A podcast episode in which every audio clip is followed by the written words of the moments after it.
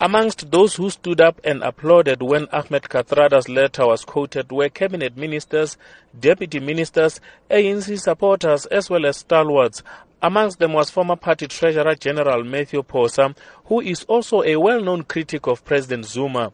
You see, I was the first one calling him to step down in the country. At that point, I thought I was alone. But when Kathy came with that letter, I thought, what a relief. You see, that call is very sound advice to our president. The type of advice which, if he loves the ANC in the country, he must listen to and step down. There's no other alternative.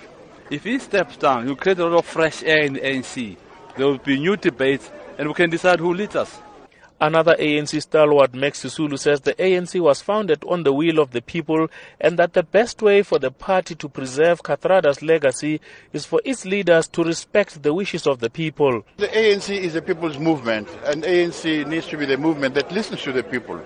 If the people say step down, then listen to the people.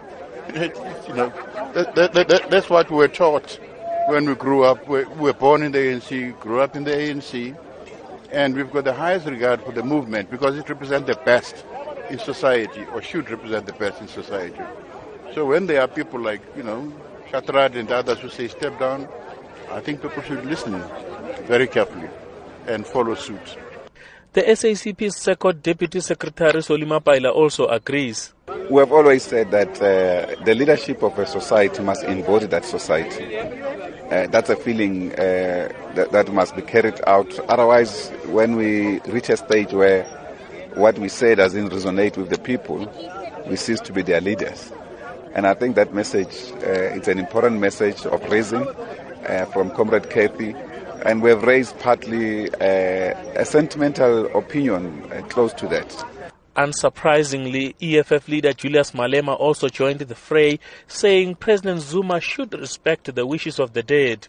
We knew how the Uncle Kathy felt about the president, and uh, we were encouraged by President uh, Kgalema Motlanthe, who spoke the truth and described the last wishes of uh, Uncle Kathy.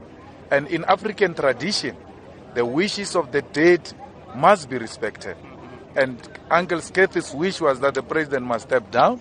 And if he's a true Africanist, he will respect the wish of the dead. Also in attendance were members of opposition parties, including Congress of the People and the Pan Africanist Congress, amongst others. The funeral will now be followed by a memorial, which the president will also not attend. Details are still to be finalized by the presidency. I'm Amos Paro in Johannesburg.